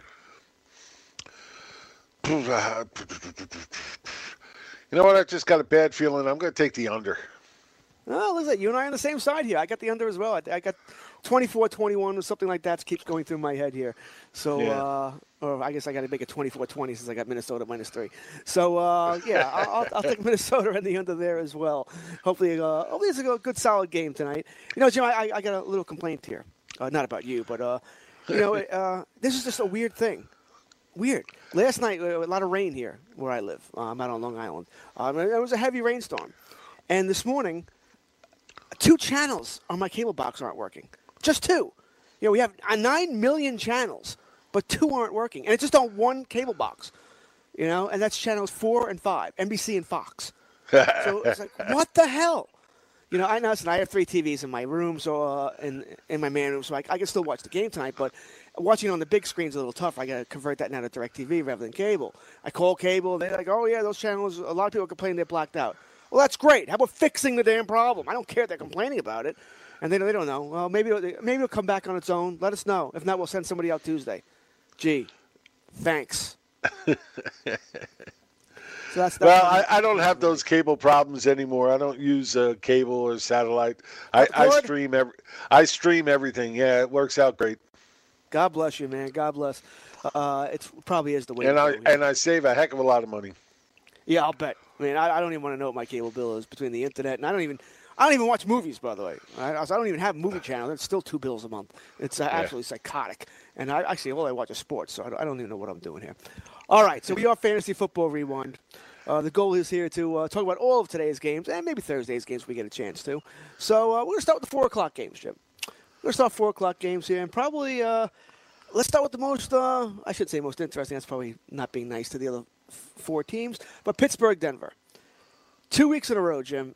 Uh, I'm, I don't know if you know last week, but you know when Pittsburgh got close to uh, at the end of the game, trying to tie the game versus Jacksonville, they wouldn't give the ball to Conner. They kept throwing it with Ben, who ended up throwing an interception, but that interception was called back on a penalty. And then they ended up tying the game, winning, winning fine, great. They did the same damn thing today, and today that interception didn't get called back. Ben Nope. throws an interception from the two yard line, and it's funny if that law, if the line, I think it was a lineman, if he didn't intercept it, the safety behind him was going to intercept it. I don't know what Ben was thinking there. Yeah, really. that was a that was a terrible terrible uh, thought process there going on in Ben's head, and you know cost him the game. And it's funny because the Broncos o- over the last two weeks as a defense have given up two. Uh, 400 yard performances from quarterbacks. Last week it was Philip Rivers. This week Ben, and they won both games, giving up 400 yards passing in both games. Yeah, 462 yards for Ben. I mean, Oh. damn. Uh, pretty, pretty good. Not much on the run game here. Conner only had 53 yards. Uh, it's a little disappointing there, but 462 for Ben. I mean, what are we thinking here? Uh, blip, no, nothing to really worry about here with Ben. Still, it's still yardage is there. Touchdowns really aren't, but this is also, if you count the interceptions that are called back, seven picks in two games for Ben. I understand it's on the road. Maybe it's bad Ben on the road again. Are we worried anything here? Well, I, I'm not sure if worried is the right you know word, but you know definitely has to be some concern. This is a game that you know they they should have won. Um, last week it they, was a game they should have won easily, and they almost lost. So you know definitely a, you know after some really great playing over the few weeks before that, the last couple weeks, definitely a little suspect here, and you know. Again, you, you, mentioned it. Ben on the road. Everybody wants to say, "Oh, it's not the same thing this year." You know, he's playing much better on the road this year, and you know he's having a good fantasy season, which he is, no doubt about it. Um, you know, even today he put up good fantasy numbers, even with the one touchdown. But but again, you know, on the road he has a tendency. Three games this year on the road, he's only thrown for that one touchdown, and this is something that goes back over the last few years that he has a tendency in these games to throw one touchdown. Yeah, I think uh, everyone's going to take the yardage. Obviously, 462. What is that? It's 18 points right there. And the, the touchdown gives you 22. He also rushed for 18 yards. He got 20. You really can't complain. Uh, oh no, 26, almost 27 fantasy points. I, I agree. You can't complain, and I'm not saying you should complain. I'm saying, you know, from the Steelers' point of view, though, um, as a team in the NFL and not fantasy related, it is somewhat concerning. I agree. Uh, I agree. Smith Schuster, monster game, 13 catches, 189 yards. Antonio Brown, 967, but nine receptions, 67 yards. They're not not getting him the ball deep. Uh, obviously, you can do the math here. It's about uh, seven yards per reception, 7.4. Are we worried about uh, this connection at all? No, not really. No, it's just the way this game worked out and play. Look, Juju Smith, did you see that 97-yard touchdown? Longest play from longest play from scrimmage by any player since Juju did a 97-yard touchdown last year.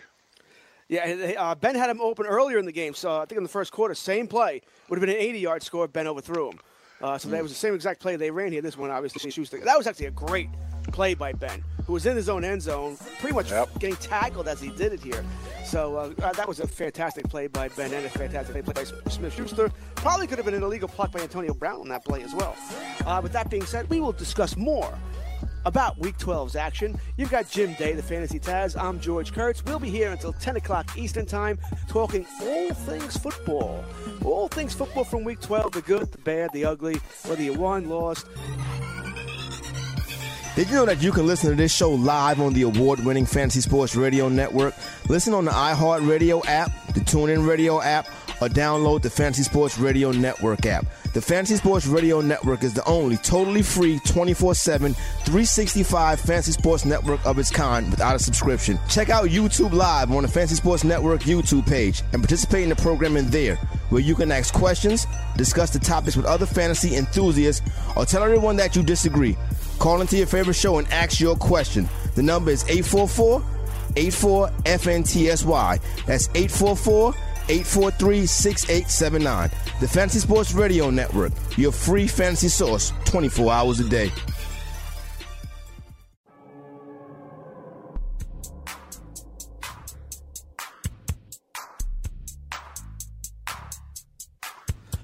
All right, everybody. Welcome back. Fantasy Football Rewind. We have the Fantasy Taz, Jim Day. I'm George Kurtz, filling in for Scott Engel. Scott is uh, off tonight. I think Scott was on radio all day or something like that, filling in for Gabe, Gabe Morency, who, uh, I don't know where Gabe is. Toronto, Vegas, he's all over the place. God bless Gabe. Busy, busy man. Uh, all right, so that being said, we were talking about Pittsburgh, uh, Denver, Jim, right? Pittsburgh, Denver. Yeah, you look at the uh, the Broncos. Uh, I know this is not fair, but I'm going to make give it on you anyway. It could or is, could or is Philip Lindsay the fantasy MVP? No, no. I mean, he's having a great year. Don't get me wrong, and you know he, he might be the waiver wire pickup of the year after week one, just coming out of nowhere. Nobody really was talking about him at all, and you know came out and right from the get go started playing well, and you know at that point, yes, but now the MVP, no. Uh, great season, yeah, absolutely having a great season. Uh, running back one on the season, can't ask for more than that. All right, so who is the fantasy MVP? Uh, fantasy MVP at this point, well, there's a lot of good choices, but I, I think if I had to pick one, I think I have to go with Patty Mahomes. Yeah, Just based on the fact of the value you got from him. Yeah, but he was a late uh. round draft pick. He was drafted as a QB two in most leagues. You know, it just man, I, I, don't know. there's a lot of good choices. I mean, it's hard to get away from Todd Gurley. Uh, Saquon Barkley is another no, choice. First round have. guys, it's first round guys can't be MVPs. They're doing what you wanted them to do. Uh, That's what you Well, them. some of them are, some of them aren't. Well, they can be LVPs, but they can't be MVPs. I have, even even though Gurley's having a uh, magical season. well, then what about what about James Conner? James Conner would then have to be in that discussion. He does. The only reason I made I made listen, we could we could argue this all night. You, you didn't tell me there were arbitrary rules when you asked me. Well, it's fantasy MVP. Anybody you in the first round, they're doing what you want them to do. You know, they have a much better chance to be LVP than MVP because that's what you expect them to do. But it's it's Well, how about James MVP. White?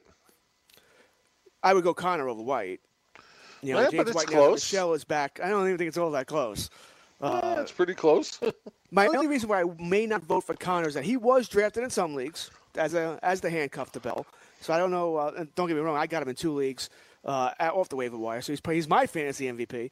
But uh, I can certainly see Conner, although he once again he's slowing down of late as well. It's funny how his two worst games have come since Bell has gone. We know Bell's not returning this season.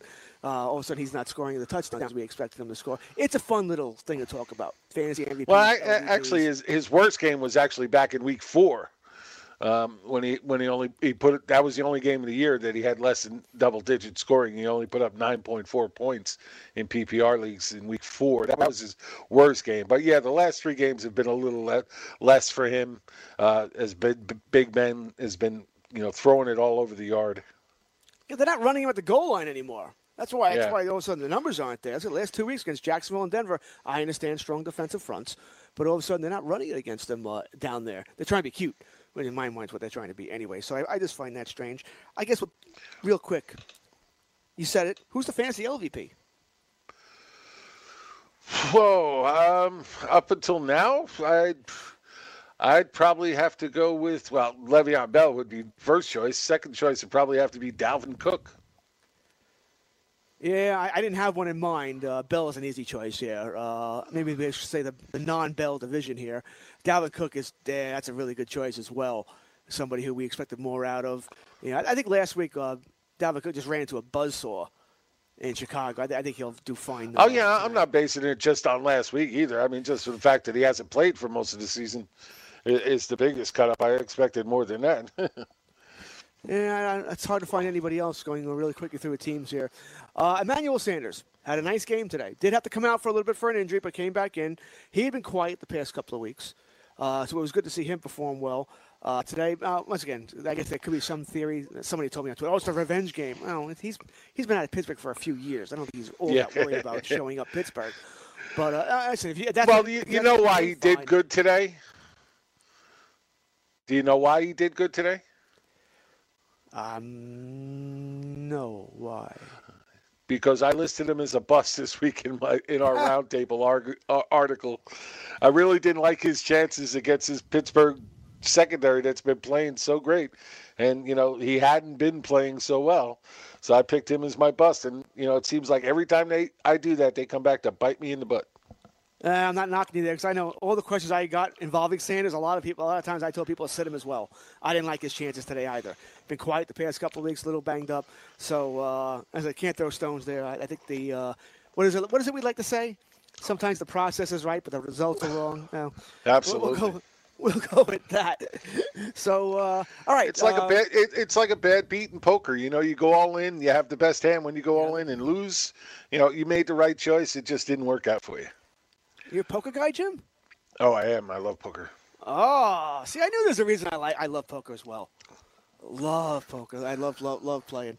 Uh, I was uh, down in Vegas with the RotoWire guys a few months ago, and played a lot of poker with Chris Liss and uh, the likes, and that, that was fun.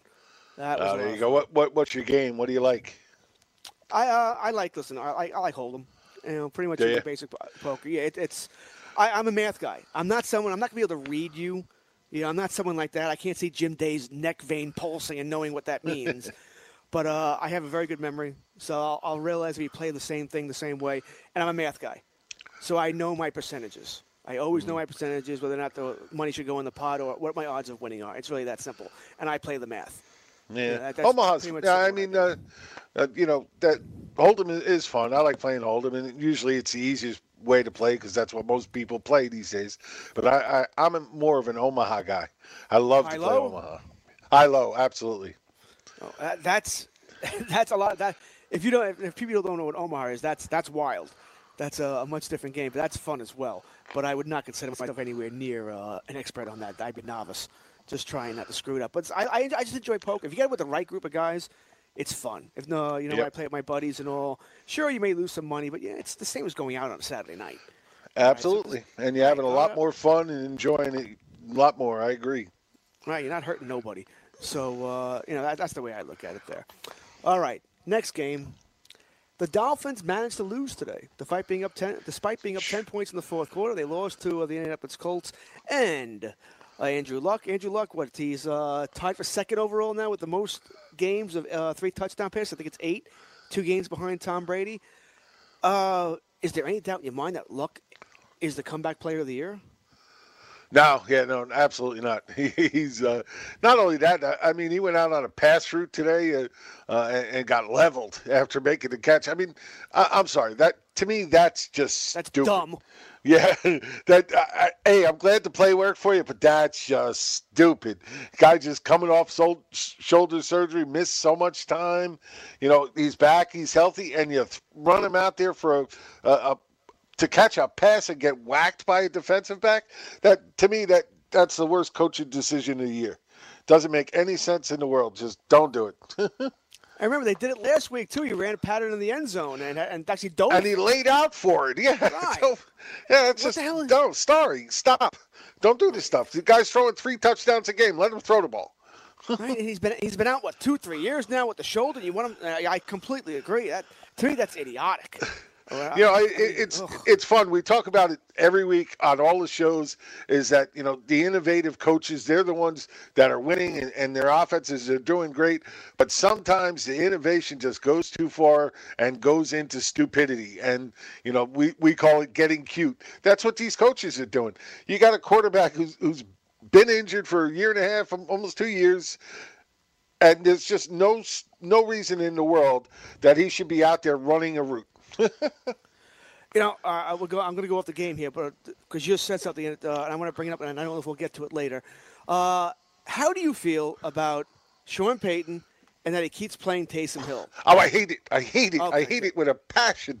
He got one of the best QBs in the league, in history of the league, and you keep taking him out for this young kid because you like the gadget plays. Oh, I can't stand that. I didn't like it when they were doing it to uh, Flacco with with Jackson. You know, talk about taking a quarterback out of a rhythm. I, I just don't get it. I don't get it. It's look, I, I hey, Taysom is he's a good all around player for you. Absolutely. Don't take the best quarterback in the league out of the game for him. That's a, that makes me crazy. I'm 100 percent behind you, Jim. I, I don't get it. You have best in the league, one of the best of all time, and you're taking him off the field. How does this make any sense? I mean, really, any sense. The Lamar Jackson, Joe Flacco, I didn't have a problem with. It's Joe Flacco. I don't care what you do. You know, but Drew Brees, are you kidding me? I, I think Sean Payton honestly wants to. I half believe that the Thursday night game, where you know every t- everybody who uh, caught a touchdown but Mike Thomas, they were all unknowns for the regular yeah. fan. I think Payton's four touchdowns, on four on yeah, four four nobodies. I think Payton wants to prove how much smarter he is than everybody else. I can do this with anybody. You know, if Jim Day was running pattern, I gave him a touchdown. Yeah, that, uh, just oh, that's because Jim Jim Day has great hands, but that's just me. yes, I, I, said that that does drive me. Uh, it does make me angry. All right, so back listen back to Andrew Luck. Uh, it's great to see. Great for the Colts. They're in the playoff hunt here. They're only what a game behind Baltimore as far as that last uh, wild card spot, and maybe they can have some. Oh, uh, absolutely. Uh, and they're only one game behind Houston with yeah, so this good, win. Good. So yeah, we're talking about a team on a five five game win streak. You know, of course, they're following a team that's on a seven game win streak, but uh, you you got to take the wins where you get them. And this was a tough fought game, and they, you know, Miami played them tight all the way across the board. You know, uh, Ryan Tannehill had a pretty good game, 204 yards, two touchdowns. You know, Frank Gore, 67 yards rushing again. Uh, Kenyan Drake even had a good game here, scoring twice. So they, they put up quite a match. And I mean, at one point, did you see the, the three play turnaround where Luck threw the interception, yeah. then Miami fumbled, and then Luck threw the second interception? Three plays back to back to back turnovers. That's just crazy seeing that stuff. I thought that second interception was going for a touchdown. It was that was a great play. It sure looked like that. that. All right, you mentioned uh, Tannehill. Jim Day's the GM of Miami. Is he your quarterback of the future? Are you moving on? Oh, I'm moving on. I'm not a big Tannehill fan. Never have been. Uh, too inconsistent. Uh, not somebody I would consider a franchise quarterback in any way, shape, or form. I once again, I, I agree with you. I think I've been saying it for years. I think I don't think Tannehill's the man there, and uh, I think I think he, you know I think he's a great backup going forward. He's got the experience, got the knowledge. He's great, great backup, but I wouldn't consider him for a, a franchise quarterback, and I definitely wouldn't pay him, you know, top quarterback one numbers to play for me again. Agreed. Uh, you'll get no argument from me. I, I move on. If he wants to play for a backup, that's fine. But I'm sure he'll maybe fight for a starting job someplace else, and that's what he'll end up doing here. Kenyan Drake, you know, I'm, a lot of fantasy owners have been upset most of the year with how his usage has been, and especially now when he's playing better the past couple of weeks. Two touchdowns today. I mean, he's still. Can you trust to put him in your lineup, Jim? Oh heck no! no, there's nothing to trust about Kenyan Drake at all. Um, you know, he's been so up and down this year. Uh, look, uh, two games, these last two games before this, he didn't even touch 10 points, and, and that's kind of the ground. And he's had, what, three, uh, five games on the season where he didn't get to double digits. So definitely not somebody you can trust. This just happened to be, you know, the, ab- the aberration game like he did against the Texans back in week, week eight when he scored two touchdowns, one rushing, one passing. That's what he did today. Uh, but in between those two games, between eight and twelve, he didn't do crap. So you can't. No, he's not a guy you can really count on. I would go back to being Jim Day, the general manager. Should they have traded DeVante Parker for a fifth? Uh, should they have traded for a fifth? No. I don't think anybody should be traded for a fifth unless you really, really just want to get rid of him.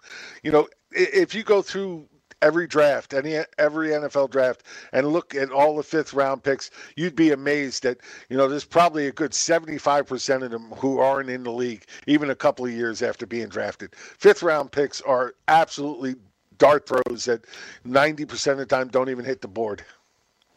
So, what pick would you have got, had to if someone? What would have uh, someone had to offer you for you to move Parker? Talking a fourth, third. You weren't Well, you got to remember when, when we're talking about the you know the trade deadline, he had just come off, just come back from injury and had that big game. So if well, you couldn't get something, time to deal him. That, but that's what I'm saying. If you couldn't get something better for him at that point, then you have to really sit down and just discuss with management whether or not you're a decent general manager in this league because that would have been the time to try and get something better for him. But look, his history is against him, and it would be real hard for any team to want to give more than that for him. But for for me, I, I mean, pff, I'm not a Parker guy. I've never been a Parker guy. Uh, he's he shows he has flashes of talent, and then the rest of the time he's just garbage. And you know, some of that could be laid at, at Tannehill's feet, but not all of it. And you know, he, he reminds me a lot of you know Amari Cooper when Amari Cooper was in, and even not as good as Cooper was. So it's just not a guy I like a lot. That I don't know if I'm going to lay all the blame on his his feet because there's, a lot of blame to go around in this Miami offense and what they're doing. The fact of the matter is, you know, Kenyan Drake can't even beat out a 35 year old Frank Gore to get you know main carry numbers, and stop getting in this timeshare with Gore. Uh, so you know, there's a lot of things to go around on this offense. Yeah. Plus, uh, this uh, this team's screwed. Uh, Mack. I, Tell us how Marlon you really Mack, feel. Uh, I, to Miami. Ugh, I, had, I had to cover Miami for somebody. For hey, they're in second place in the AFC East. That may tell you all you need to know about the AFC. uh, Marlon Mack had a concussion during this game. I uh, didn't return. Yes, he did. Uh, I mean, I, I think we all assume he'll be ready to play next week. But let's say he's not. Are you going balls to the wall? You're going all in for Nyheim Hines if he's on your waiver wire. Week 13. Oh, let's say you no. need you need to win too. uh, if if I need to win, then no. Look, I, I, you know Hines has done a little more than I thought he was even going to do this year, but no, I mean. I, I don't think so. He, he got a good start early in the season when Luck was dinking and dunking pretty much every throw he made. But since he's gotten better and, and is starting to go down the field, we don't see that as much. So it's really hard to, to think Hines would, would be a guy that can come in and win you a game in week 13. Well, you know, if you need to win, he's available, starting running back. Once again, this is assuming Mack is out. We don't know that for sure yet. He has a concussion. He'll be in the protocol. generally, these guys come out of it Thursday or Friday, but we can't be sure of that. Uh, Eric Ebron. this guy's been the bane of my existence so far this year. 545, two touchdowns. I mean, last week had a donut. Doyle also had a touchdown today. what are we doing? Well, it, you know, this was an easy one to see. I mean, as soon as they declared Mo Alie-Cox out, you had to figure the Ebron was going to be huge. Yeah, uh, it's just it's frustrating. just frustrating. I have Jack. My, my wife, my wife has one fantasy team, and on that team she has Eric Ebron. And this past week she, we talked about it. She picked up Cameron Brate. So all morning she was going back and forth. She should be should she put Brate in or she put Ebron in, and going back and forth and going back and forth, coming off the zero, and then Brate scores early. And every, you know, she put Ebron in, but Brate scored early, and everything started going downhill until Ebron finally scored. Can't win with Ebron, man. All right, Jim Day, Fantasy Taz. I'm George Kurtz. We'll be back. Fantasy Football Rewind, going over Week 12.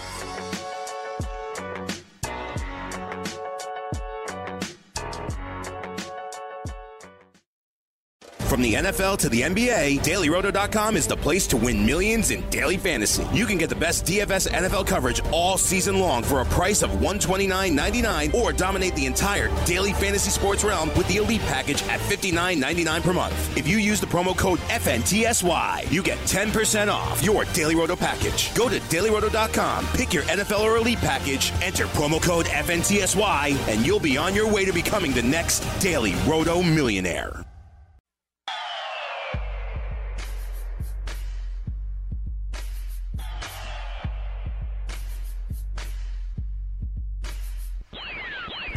All right, everybody, welcome back. Fantasy Football Rewind. Fantasy Taz, Jim Day. I'm George Kurtz. Want to be the next daily fantasy millionaire? Try dailyroto.com for free this Thanksgiving.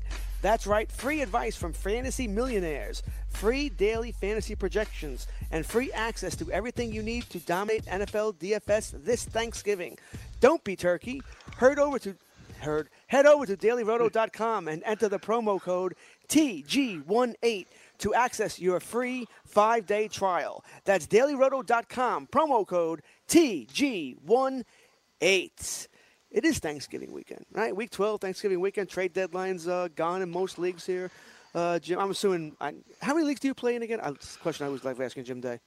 Well, Regular leagues, season, redraft leagues. yeah, regular leagues 26. 26. That's listen. If anybody doesn't know Jim Day, that's light. I've talked to Jim over the years. He's played in over 100. Uh, so that's light for you. Uh, I'm assuming all your league, all your leagues trade deadlines over. I believe so. Yes, week 12 is usually for most of them. Yeah. Right. So same here. Mine are all done. Uh, was this? Did you find this season more trades, less trades, or same as always? Blah. Nobody's dealing. Actually, I made over the last two weeks. I probably made close to 30, 30, a little over 30 trades in in all of my different leagues, trying to move some people around and get ready for playoff runs. Yeah, I found this year to be a little better, a little better, Jim. Where like, we could make some deals here. In past years, I've I've always thought that you know trading has been impossible. Really, it's your fault. It's my fault because people are afraid of us going. Oh, you're an idiot. Why'd you make that deal? You Yeah, know, as- you know. I think that's why people. Nobody wants to make a fair deal anymore, Jim. Everyone wants to have a. I do. No, I So do. yeah, so do I, but no one else does. Yeah.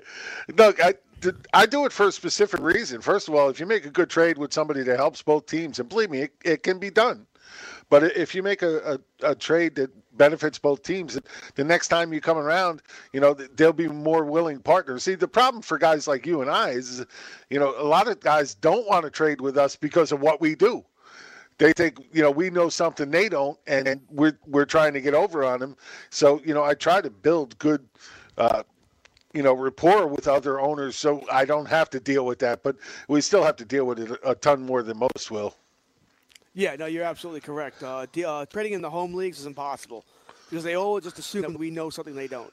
Which, of course, sometimes that's true. It is our job, but Yeah, usually, right. it's, usually I just want to make a deal.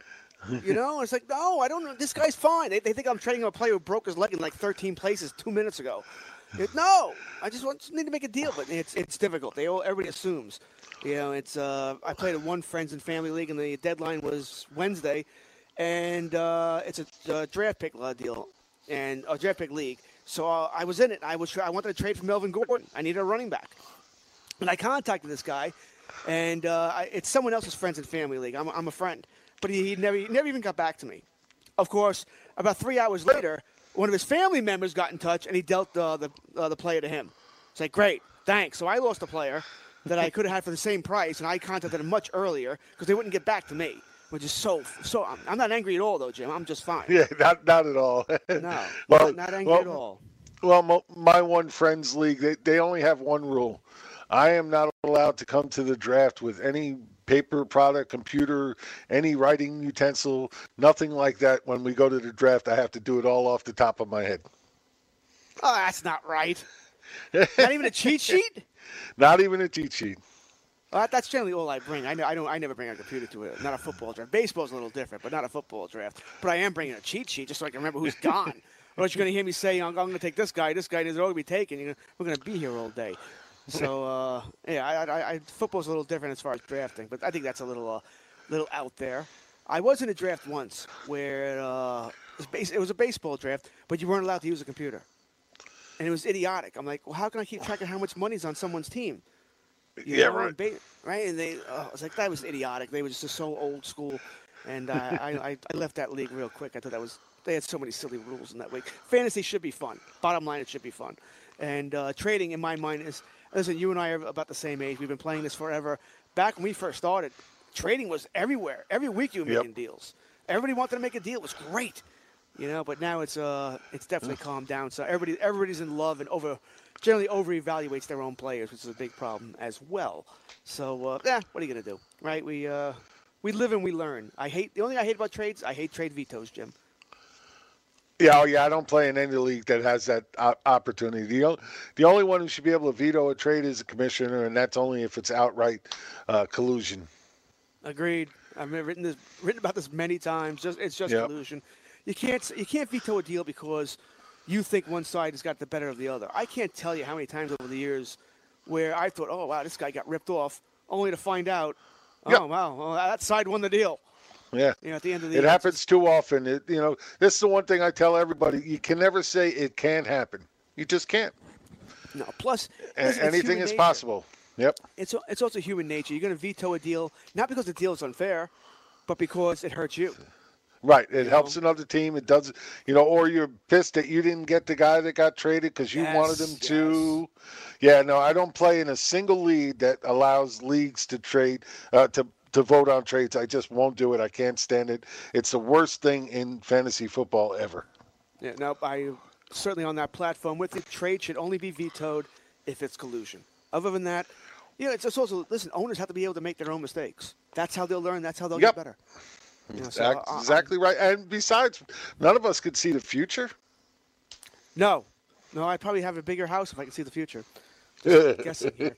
Uh, speaking of the future, Josh Rosen and the Arizona Cardinals. Phew, getting worse and worse. Yeah, not a good game today. I mean, hey, Chargers spotted them ten points uh, and still covered the twelve point spread easily. Yeah, easily some. by far. yeah, Rosen got up to that nice start, marched right down the field in the first drive, got got that touchdown to Fitzgerald, and I'm like, yes, look at this, nice start for them. And then completely downhill from there. I mean, he only was, ended I mean, up with 105 yards passing. Yeah. Oh man, you kidding me? uh, now, let me ask you. Uh, I'm assuming you own Melvin Gordon in a few leagues. I have him in a couple leagues, not as many as most, but yeah. Did you want, as a fantasy owner, did you want him to play today? No. Neither did I. Not at all. In the leagues that I do have him, I didn't start him today. Um, I either started Austin Ekeler over him, or I started, you know, in, in one league I actually started Gus Edwards over him. The injury he had, look, it was so easy for him to re-aggravate that injury and not finish the game, or you know, like this the blowout would be no reason for him to have to finish the game. So, you know, everything pointed to him not being there the whole game. And, you know, while he could have done well while he was in there, there was just, you know, too much not to like. And he did do well. I mean, he had the two damn touchdowns. Um, so sitting on my bench, but luckily Ekeler, you know, ended up having a good game himself. uh, you know, especially in the receiving game. But you know, it, it's just I, I, didn't like it at all. It was just too much risk. And and then did you see what took him out of the game? That leg whip, man, that was nasty. Um, that that defender, I mean, the defender didn't try to do it. His whole body just went flying around and just caught Gordon right in the lower legs and took him right out. Yeah, it, it caught him flush. It caught him right, yeah. flush right. Uh, I, I called it a leg whip as well, and I think what Jim and I are both trying to say, yes, it was a leg whip, but not an illegal leg whip. You know, he just the, the defender got hit at the same time. Oh yeah, no, yeah, the defender just went flying in a helicopter route. He didn't have any choice. right, yeah, so, so it wasn't like he stuck his leg out to, to get him. His legs just came whipping around and just took Gordon out hard. Yeah, not a dirty play at all. But they're saying Gordon has an MCL injury. Uh, yeah, not, sprain. Right. So listen, boys and girls, a sprain is a tear, by the way. I love when they call it a sprain. I mean, it's a tear, just degree of tear. It's the only thing that's changed here. Uh, I, I, imagine he'll be iffy for next week at best, and uh, maybe. Well, wait, wait, wait. I, I got to temper that. Not all sprains are tears. Sure, they are. Um, you, you, you can have a strain where sprain where it just gets stretched out and it's a little loose, without it that's, tearing. That's more of a strain than a sprain, though. Yeah, it, it's, D- you're, you're talking there. semantics. You're talking sprain, semantics. Sprain's a tear. But yeah, well, they, they, they they can't call it anything yet because they haven't done the tests on it. So for them to even call it a sprain is, you know, without going through the visual test, they can't really know that. Uh, they. Well, oh, Dalvin Cook just scores for everybody, so we guess we get off his back too. Uh, by the way, anybody who's listening to us and not watching the game, Aaron Rodgers hit Davante Adams for a touchdown earlier in this game, and Dalvin Cook just ran one in uh, to tie the game up. And oh my God, they're doing the limbo. Okay, now you got to stop doing that because I'm, I'm streaming and I'm behind you. Oh, sorry about that. Uh, one reason not to stream, I guess. Let me. Okay, uh, this is gonna be a pet peeve of mine. All right. Uh, not the streaming thing. Do you give a crap about the celebrations? No, not really. No, you know, crazy. Um, you know, every Michael Thomas with the the phone thing. You know, you know, Joe Horn, uh, you know, uh, great. Uh, but stupid at, at, a point like that in a game that's that tight and, you know, gives the other team 15 yards late in the game, gives them an easier pissed. chance to try and score. Uh, I mean, to me, that that's ridiculous. He'd be sitting on my damn bench. I don't care what kind of study is. I hate that stuff. Yeah. All right. Once again, you and I are way too alike here. I, I, what you just said is 100% what I would do you'd be benched. I mean, when's uh, I'm a Cowboy fan, when Zeke Elliott put Dak Prescott in the uh, the kettle and he took a 15 yard penalty, and then Washington goes right down and scores, that made your score irrelevant because of what yep. you just did. And the game was over at that point, but you put them back in the game. And I mean, if I'm Garrett or you mentioned Sean Payton or all these other, anything you do that purposely, you know is going to get a 15 yard penalty, your ass is on the bench or you're running laps all damn week. You know, I mean, well, how about punch uh, the team? How about Fournette today throwing punches, getting ejected out of a game? Yeah, how stupid is that? I, I mean, the, that might have what, what, you, no, what, what good is it when you're trying to throw punches at a guy that's got a helmet on and he had a full visor as well? So what are you going to do? Punch, punch his helmet? Really? Are you that stupid? yes, they are. Obviously, stupid. he was. But you get these other players. I mean, as far as the celebrations, there it's I me. Look at me, because that's what a celebration is. Look at me. Oh, absolutely, absolutely. You know, it's not about you know, and then and then the league, you know, passes down these arbitrary, you know, penalties and fines and stuff. Yet, you know, you get uh, Tyreek Hill. He jumps into the stands, takes control of a camera, and doesn't get any fine. You know, it doesn't make any sense. Either it does, it is a fine, or it's not. It shouldn't be arbitrary. Uh, once again, I agree. Uh, I, I, just, but I, I bring this up because once again, you and I are of the same age. So on Thanksgiving, I asked my nephew. You know, he's 20 or around 20. And I asked him, maybe I understand the younger generation may like this crap, and he, and he said the same thing. No, I don't care. You know, I don't. No one's watching these, or at least everybody I talked to is not watching the celebrations. Yet it seems like now everybody, we, like if you go on Twitter with all the uh, you know, the ESPN guys, they'll say, "Oh, what a great celebration!" Da, da, da. It's like they they have to because the also the NFL wants this. What group of people cares? I mean, what really? Uh, it's not like when I watch a game. You know, I'm watching a game on Sunday at the gym, and I have, I have the ticket, so I watch all the games. It's not like when someone scores, I keep the the chat that channel on, so I want to see the celebration. No, I go to the next game. Yeah, all right. Exactly. that's that's it. I mean, I just I just don't get it. Yes, the, the limbo they did was kind of funny, you know, but I don't care. I'm not going to remember yeah. it in ten minutes that they did the limbo. I, I just listen. I just think. Uh, and it might be nice, by the way, maybe if you practice something else that lets you win the game rather than what you're going to do. You know, as far as a celebration, maybe practice running routes or catching whatever. It's, just, it's a pet, it's a pet peeve of mine. I know that. All right, but it's a pet peeve. All right, back to Melvin Gordon though. All right, I bring this up when I asked you the question. I felt the same way. As a Gordon owner, I didn't want him to play today. A, because it would have made my decision easier to start right. somebody else rather than have a debate. Do I start Gordon? Because I felt the same exact way as you. I was worried about the blowout, that he wouldn't play in the second half. You know, and I was worried he might re-injure the, the knee, which would be, you know, awful. He ended up re-injured. Well, I guess it's not a re-injury. This might be a new injury for the way he was hit. But uh, yeah. I didn't want him to play today. And I just thought this was short-sighted thinking of the coaching staff. Why would you put him in? You knew you were going to beat the Cardinals. All right, maybe you don't beat them 45 10. Maybe you beat them 38 10 without Gordon. I mean, in my mind, this is where the GM has to step up here because I think most coaches only think about the game. And they, they always want their best players in. The GM has to think long term and, and think logically here. We're going to beat the Cardinals with or without Gordon. Let's sit him this week, give him an extra week's rest. You know, sort of like they did when they went to London here. I just thought this was extremely short sighted thinking by the Chargers coaching staff. And maybe it won't matter because they have, what, a game or two lead in the wild card. They're not going to catch KC anyway. So maybe it doesn't matter here, and Gordon's healthy enough by the week 15, week 16. But I thought this was short sighted thinking. Uh, again, same thing as last week. You know, he, he, ended up having to talk them into letting them play. I mean, uh, good fantasy game for him. I'm not saying it wasn't, but for, from an NFL standpoint, I, I, agree with you. Let these guys get healthy. Stop trying to rush them back in games that you think you should be winning anyway. Now, what I'm a proponent of, uh, as far as the NFL, uh, you know, they used to have two bye weeks back for a little short time here. I'm wondering, you know, as far as I understand they'll be negotiating the new CBA soon. Uh, I mean, is this part of me being greedy too? Because I want to kill the month of February. I hate February. It's nothing to do with the Super Bowl, right? It's too early for baseball. It's cold. You and I live in New York, New Jersey. It's too damn cold. So I like. To you got you got to join me in some in some fantasy drafts. Then I, I do. I start drafting as soon as the Super Bowl is over. Same here. Literally the next day. I play in plenty of baseball leagues. Probably too many. Oh no, I mean football. I know. i know you're not talking about football. I know. Believe me, we all see the draft masters, Jim. Anybody who follows Jim, we, we see them. Um, so anyway, um, I would like to see them go to a 20 week regular season and go to two bye weeks and get rid of two preseason games. You know, I, I know. Listen, they, the, the, players don't play in all the preseason games anyway, so it's not going to help their bodies all that much.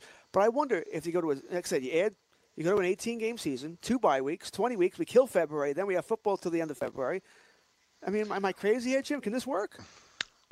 Heck, I say why stop there? I say you know blow it blow it out to a 24 game season. You know, uh, uh, let let's take it over. You know, two thirds of the year like all these other freaking sports do all these bum sports like baseball and hockey that play way much longer than they have to. Yeah, I don't think you're going to get uh, DeMaurice Smith to agree on that. but uh, I do think there's a bargaining to be done for two extra games, but an extra bye week, plus all the money you'll get. You know, because everybody, the TV contracts will be larger and all that stuff. So uh, I would love to see that. Uh, it, it's a, part of it's greed for me. I want to kill February. I hate the month of February. You get Valentine's Day, which is a made-up holiday, which every guy gets screwed uh, and not in a good way. Uh, so I, would like to get rid of. Uh, well, I, I say if we go to that, then we have to make it that the Super Bowls are always on Saturday night. Oh, I. That's another thing I agree with. Why don't they do that anyway? This it's the what the second biggest party night of the year, I believe. Super Bowl outside of uh, New Year's Eve. Yeah. So why would you want that on a day where the next day we're all off?